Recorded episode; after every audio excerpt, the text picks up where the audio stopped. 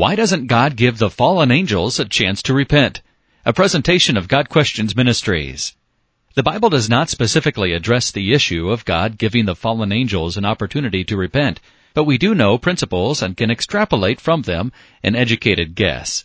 First, Satan, or Lucifer, was one of the highest angels, perhaps the highest, Ezekiel 28 verse 14. Lucifer and all the angels were continually in God's presence and had a complete knowledge of the glory of God, unobstructed by the things that keep mankind from knowing Him fully. Therefore they had no excuse for rebelling against God and turning away from Him. For Lucifer and the other angels to rebel, despite what they knew about God, is the utmost of evil, and this most likely results in God's not giving Satan and the other fallen angels the opportunity to repent. Second, God did not provide a plan of redemption for the angels as he did for mankind.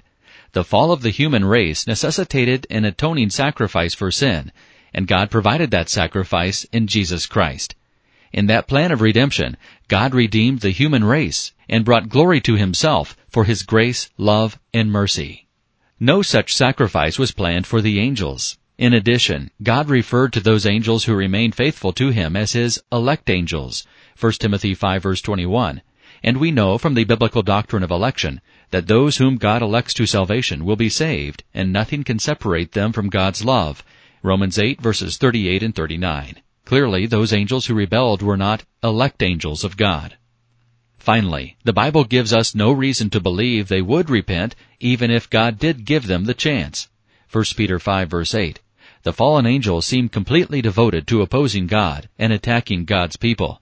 The Bible tells us that one of the things God judges on is how much knowledge of Him a person possesses. Luke 12 verse 48. The fallen angels, then, are even much more deserving of God's wrath because of the exceedingly great knowledge they had about God. This has been a presentation of Got Questions Ministries, www.gotquestions.org.